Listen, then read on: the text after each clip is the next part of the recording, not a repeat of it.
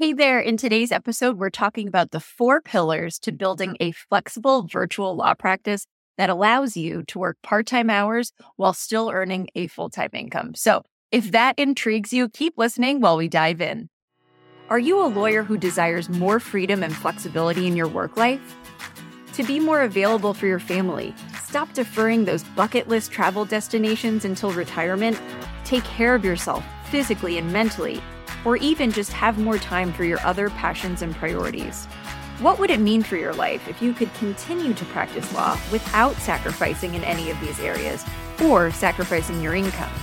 I'm Kailey Jacome, host of the Lawyer on Your Terms podcast.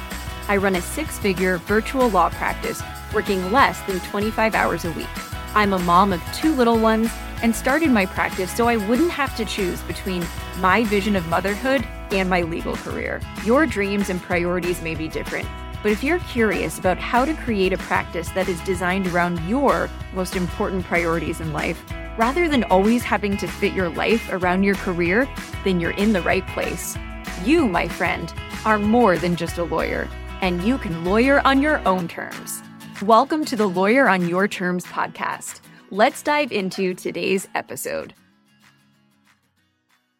Welcome back to episode three of Lawyer on Your Terms. So, I'm going to begin today's discussion with assuming that if you could work part time hours and still earn the same full time income, that's something that would be appealing to you. Or even if you wanted to work more, you would just increase your income from there. But if you could cut 10 or 15 or even 20 hours from your work schedule without compromising your income, what would that do to change your life? Or on top of that, if you could cut out your commute completely. Most of us got a taste of that during lockdown, but imagine you cut out your commute, you're at home, and you don't have your whole family there screaming in the background in their pajamas. Imagine it was just you sitting alone for a quiet workday. Or perhaps you had some office space, some co working space, or even a coffee shop that you would go and get some work done in and you were deciding when you were going to arrive and when you were going to depart. When I worked in New York, it took me about an hour and a half to get to work each day, and I felt like I was in the movie Planes, Trains, and Automobiles. I would drive 30 minutes to get to the PATH train, park my car, get on the train, and go to the World Trade Center. When I got there, I would power walk to my building. When I say power walk, I was walking as fast as it is humanly possible to walk without breaking into a canter. And then sometimes I would do that too if I had court that morning. And then I wouldn't get home in the evening until about 6:30. I didn't have any children at the time, but I was still completely exhausted at the end of every day. Now my life looks very different and it's actually filled with way more obligations than I had at that time. But my work and my life are designed by me on my terms. Today, we're going to talk about the four pillars that make it possible to run a law firm working less than 25 hours a week. And of course, if you want to work more than that, have at it, but that make it possible to work less than 25 hours a week and still make six figures. Now, what you do with your newfound time is completely up to you. These days, my extra time is filled with, or non working time, I should say, is filled with errands and trips to the park and the adventure of hybrid homeschooling. Okay, pillar number one is flat rate fees with margin built in. Moving away from the billable hour model is really going to help you achieve a practice where you're not working as much and you are rewarded for efficiency. So I'll talk a little bit more about examples of that in a few moments. But also, flat rate fees create a more predictable experience for you and your clients. A lot of people are intimidated by hiring a lawyer because they think every time they ask a question or send an email, they really don't know what they're in for financially or at least they feel that way. So a flat fee gives your client a lot of confidence that they know they're going to be able to afford your services and they can plan for the expenses. And of course, it creates predictability on your end as well. One of the biggest reasons why flat rate fees help to facilitate flexibility in your business is because you are rewarded for your efficiency. So, if you are able to utilize systems of technology, just get faster at your work, create templates over time that streamline the process of your workflow, you are rewarded for that rather than it working against you and you have fewer billable hours now because you have become more efficient and because you have these tools in place that streamline your workflow. Of course, you need to be careful about this too because not every legal service lends itself to flat fees.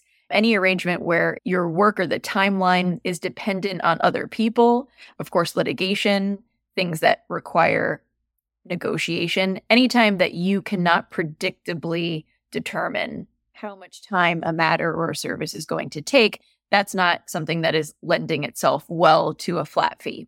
So you might have a practice model that combines flat rates and billing hourly. Pillar number two is implementing tools and systems of automation. So, technology, as you know, can make your life so much easier. It can also make our lives difficult sometimes when it's not cooperating, but it allows you to create efficiency in your firm and gain your valuable time back. So, an example of some areas where you can employ tools of technology to automate different things in your business is your client onboarding system, which I'll tell you more about in a moment, creating smart templates that can populate certain fields, automating workflows in your client management system. So, you can do things like send out a questionnaire automatically when a triggering event occurs. So maybe you set that triggering event to be that a client signs your engagement agreement, and that triggers the system to send out a particular questionnaire for them. These are things that really cut down on your time of having to just even open your computer, log on, send this out. That can that alone can take 15 to 20 minutes. Getting distracted by some email, it really just helps you to create boundaries and streamline all these tasks that can be fulfilled by technology if we harness it. So, I want to tell you a little bit about how I use technology to streamline my client onboarding system, intake and onboarding system, actually. So, the first time that I interact with a client or do anything in the intake process is when I get on the phone for a consultation. So, in my practice, I offer complimentary trademark consultations.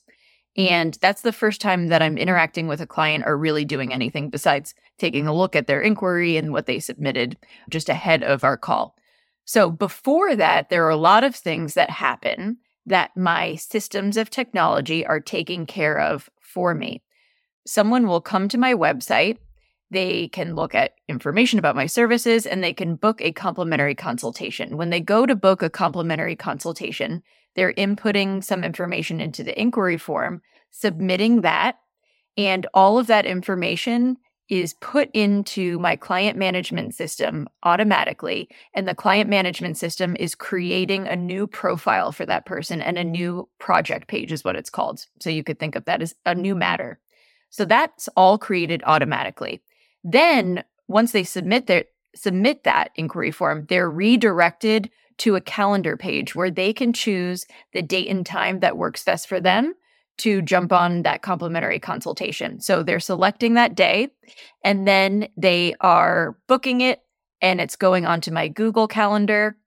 Then a thank you email is automatically sent to them so they get some information about what to expect on our call. And I give them a link to my 2023 business legal checklist. So I'm delivering them some value before they even jump on the call with me. They also receive a calendar invite, so that appointment can go on their calendar as well. And they get reminders leading up to our conversation. If they need to cancel or reschedule, there's a link in their appointment confirmation that allows them to do that automatically without having to email back and forth about when we can find an alternative date that's something that they can do on their own. And then I will be notified if a consultation has been rescheduled or has been canceled.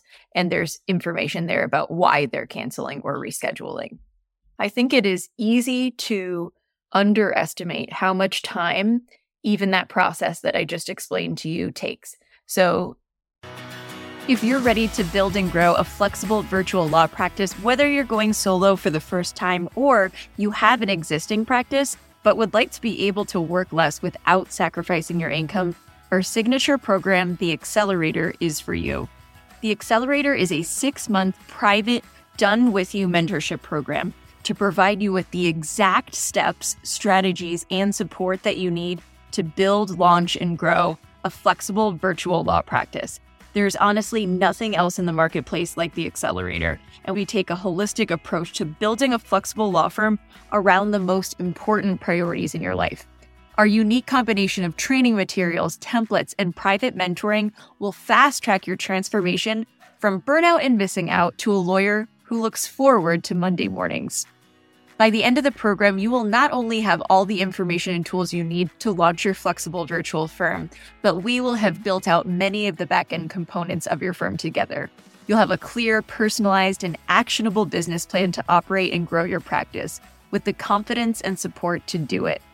And last but certainly not least, you'll join a network of like minded attorneys to grow with. Enrollment for the accelerator is open now at lawyeronyourterms.com slash accelerator usually when we're thinking about a new client, you're going to be focused on the client work as the time consuming part of running your practice. But I didn't always do it this way. When I first started my firm, when someone would contact me, I did have a contact form on my website, but I would receive their information and then I would reach out to them to coordinate a time where we could talk. This was years ago. I have learned so much more. And so I can tell you that these things truly save an incredible amount of time. The back and forth of arranging a time that you can talk, even the feeling of always needing to be available rather than predetermining when you're going to take consultation calls. And that's another thing that I'm going to talk about in a moment as well. When you're building and running and growing, a flexible law firm, you want to be very focused on what are the tasks that only you can do? Are there tasks that are filling up your day that there is a technological substitute for or that you can outsource? And that leads perfectly into pillar number three, which is outsource. I cannot stress this enough, but I highly recommend that you get a virtual assistant sooner rather than later when you launch your practice. And if you're already in practice, if you're already a solo and you don't have a virtual assistant yet, I really encourage you to think about what are the tasks again that are filling up your time that someone else could do. And not just what someone else could do, but the things that maybe you're not doing. So maybe you're not posting on social media, or maybe you're not sending out a weekly newsletter because that's work that's behind the scenes work that's for your business. You might be building up your book of business, and now your time is being more spent on client matters. So you're letting that stuff go to the wayside, but it is important. It's important to keep that going. And so think about A, what someone else could do B, what you're not doing and someone else could do. And then finally, what you don't know how to do. Maybe that is tweaking something on your website and you think, I can figure it out on my own. Let me go consult YouTube and read different articles. And before you know it, 20 minutes has gone by for a very simple task that should have taken two minutes. It's really important to know what your strengths are and what someone else could do for you and really help you get your time back. There are a lot of tools out there or a lot of platforms out there where you can find help for things like that for tech help, like Fiverr.com or Upwork. You can find freelancers that, even if you just need to engage them for troubleshooting one thing in your business, you don't necessarily need to bring on an IT person in your firm you could find an individual who can help you from time to time just on these little projects, even if it doesn't seem like it should rise to the level of project, even if this is something that, you know, can be completed in 10 or 15 minutes, but you don't know how to do it. Be aware of those things and realize that there are just a lot of options out there to get help in your business. So, here are some examples of things that you might consider outsourcing to a virtual assistant. And I would encourage you again to do that sooner rather than later. So maybe providing client status updates, social media marketing, content writing, PR outreach, bookkeeping, or data entry and project management. A really great book after you launch your firm and get going that I would encourage you to read is Your World Class Assistant by Michael Hyatt. And he really breaks this whole topic down into a very digestible chart of your strengths, what you like doing, and outsourcing things that are not your strengths that you don't like doing and prioritizing them in a way that allows you to maximize your time. So, when I first started my business, my first hire was a social media manager about three months into my business. And at this time, my daughter was under two years old. And the reason that I outsourced social media first was that I knew it was a necessity. I knew that it was something that I needed to be doing, not only to reach new people, but when someone heard about my business, they were going to come check out my social media and it needed to be alive. They needed to know that I was open for business and also providing value. So I knew it was a necessity. It wasn't a, negotiable. However, it was something that I just wasn't doing. I wasn't doing it because I was very protective of my time. I don't think this is wrong. I'm glad that I've always thought of things this way, but I was very protective of my time with my daughter. She was in school two days a week. At this time, my husband was deployed, he was in the Middle East. I had, again, just started my business. So rather than staying in the city where we were living, where we had no family and just a few friends. We hadn't been there very long, really no support system for me to be alone with a two year old while my husband was deployed for six months. So we, she and I, went to my parents and we stayed with my parents in New Jersey for six months. And I, even though I missed him, I definitely missed him. We were glad that he was back. I remember that time fondly for many reasons because I got to spend more time with my parents, with my family old friends. She got to be around our extended family, but it was still me. Even though I had help, it was still me. So she was in school two days a week, and I was trying to get as much as I could done during those two days while she was napping and when she went to sleep. And during those other times when I was with her, the last thing I wanted to do was be on my phone. And I know that can sound very idealistic or self righteous, the way that I came to that conclusion was I was spending time on my phone. I was with her. I had planned all of this out so I could be present with my daughter, but I found myself on my phone, on Facebook, on Instagram, trying to market this new business. And it didn't make me feel good. It's not just that it made me feel guilty about not being more present with her, even though it did, but I also found it very draining and soul sucking, to be honest. I still find social media to be that way. And that'll be a completely separate episode how to run your firm and how to market your business without spending all of your time on social media, because I definitely don't. In fact, I spend almost little to no time on it, even though I have an online business. So that'll be for another episode. But to get back to the point here, I knew that it was important and that it was something that if I wasn't going to do, then I needed to outsource. Step one after I realized that it was sucking my soul and making me not present with my daughter, I just stopped. Not completely. I would post here and there, but it was not consistent. And if you're not going to be consistent, what's the point really in posting something once a month? So I was aware of the fact that it was important, but it, I wasn't doing it. So about three months into my business, I outsourced my Facebook and Instagram to a social media manager. And that was the best decision that I made. It really got me out of that cycle of feeling guilty about not being present with her or knowing that I was just completely dropping the ball. So once that was outsourced, then I knew I was checking this box. I had a presence for people to come check out my Facebook page, check out my Instagram, know that I was well and alive and accepting clients. And then I didn't feel that constant stress. And that is a good segue into pillar number four strategic marketing. Marketing a business can be a full time job. As you know, it actually is the full time job of many mm-hmm. individuals. And while you must market your legal services in order to bring in revenue, you also can't spend all of your time marketing. if you want to work part time, or really, even if you wanted to work 40 hours a week or more, you still couldn't spend all of your time marketing. So, no matter how much time you have to devote to your business or how much help you have in your business, you do need to have strategy around your marketing, which includes prioritizing the marketing activities that are going to be the most income generating. So, let me just drive that point home again. You need to be highly intentional with prioritizing the most income generating marketing activities.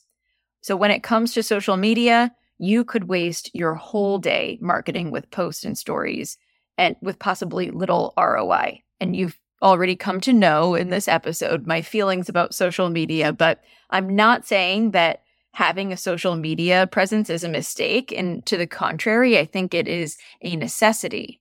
But you need to think about your time as if it's a small bag of coins that you're trying to yield the greatest return on and be really careful where you're placing, where you're spending, where you're investing those coins. Where do you invest your time? You do that by focusing your energy on building strategic relationships with referral partners. These people might be other lawyers, but in many cases, they will be non lawyers. And of course, you're not going to engage in fee sharing in those relationships, but you're building relationships with other professionals who are serving the same people who you want to work with. And there's a synergy there, a complementary nature between your services. So, for example, if you have an estate planning practice, building strategic relationships with financial advisors and CPAs is going to yield you a better ROI than spending all of your time making Facebook posts you can outsource those Facebook posts to your virtual assistant. To recap, pillar one of building a flexible virtual practice is having flat rate fees with margin built in. Pillar two, implementing tools and systems of automation. Pillar three, outsource. And pillar four, market strategically. If this episode was interesting to you, then I encourage you to download my guide on building a flexible virtual law practice. The link will be in the show notes below. And if you know that you're ready to get going on this journey of being your own boss or even changing your existing practice model to be able to practice law part time or on your own schedule and build a practice that is really designed around your other priorities in life, whatever they may be, then I encourage you to check out our accelerator program. This is a six month private done with you program to build, launch, and grow a flexible virtual practice. The accelerator is open for enrollment now, and you can find more information in the show notes or by going to lawyeronyourterms.com slash accelerator. Thank you so much for hanging out with me today. Before you go, would you be so kind as to leave a review? As a new podcast, these reviews really make a tremendous difference in being able to reach other lawyers, helping them to find the show and get the word out. So wherever you're listening on Apple Podcasts or Spotify, you can select the stars that you'd like to leave and then hit write a review. Thanks again, and I will see you next week. That's all for today. If you enjoyed this episode, it would mean the world to me and really help us grow if you would take a moment to go to your podcast app where you listen and leave us a review. If you know a lawyer who you think would enjoy this podcast, please take a screenshot of your favorite episode and send it to them or tag them in a post. And before we leave, I just want to remind you that you are more than just a lawyer and you can lawyer on your own terms. I'll see you next week.